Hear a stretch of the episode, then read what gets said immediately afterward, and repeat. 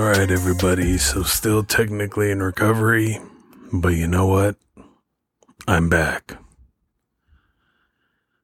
Almost got kidnapped. This happened in my childhood neighborhood when I had just turned 18. I used to ride my bike around the neighborhood for hours at a time and listen to music. It was my escape from reality, as opposed to reading or playing video games. My neighborhood was a circle similar to a cul-de-sac, except there were two points of entry to the neighborhood, and there were houses on the inner and outer side of the circle. I had been riding my bike there daily, except for winter months, since I was probably 13. I never had any problems then, only the random fast driving car or runaway dog, but no shady people. Anyways, I was riding my bike around the block like normal and saw that a neighbor was having her driveway redone. I thought nothing of it and passed the house a few more times before one of the men working flagged me down and stopped me.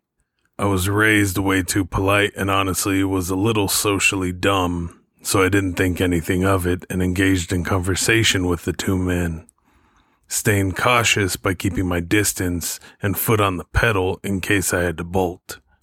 They asked me a few joking questions, and I responded as politely yet bluntly as I could before excusing myself and biking back home, which my house was visible from the neighbor's house.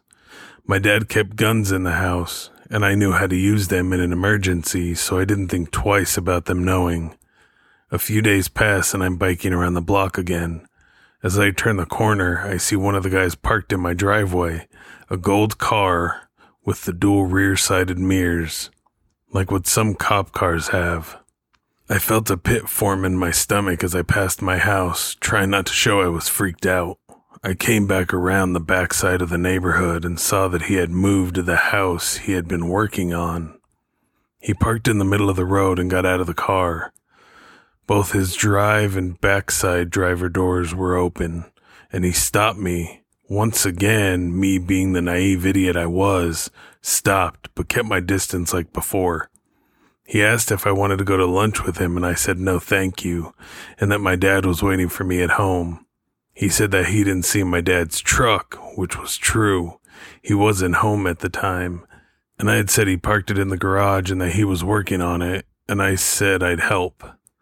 I pedaled off as fast as I could. I never saw his car again, but I still get freaked out anytime I see a car that has the dual rear view mirrors. I told my parents about it that night, and they said that I should have gone to lunch with him. Joking or not, I was not okay, and that made me feel so much worse. You always gotta be careful when you're out and about. Adult or not, anything can happen.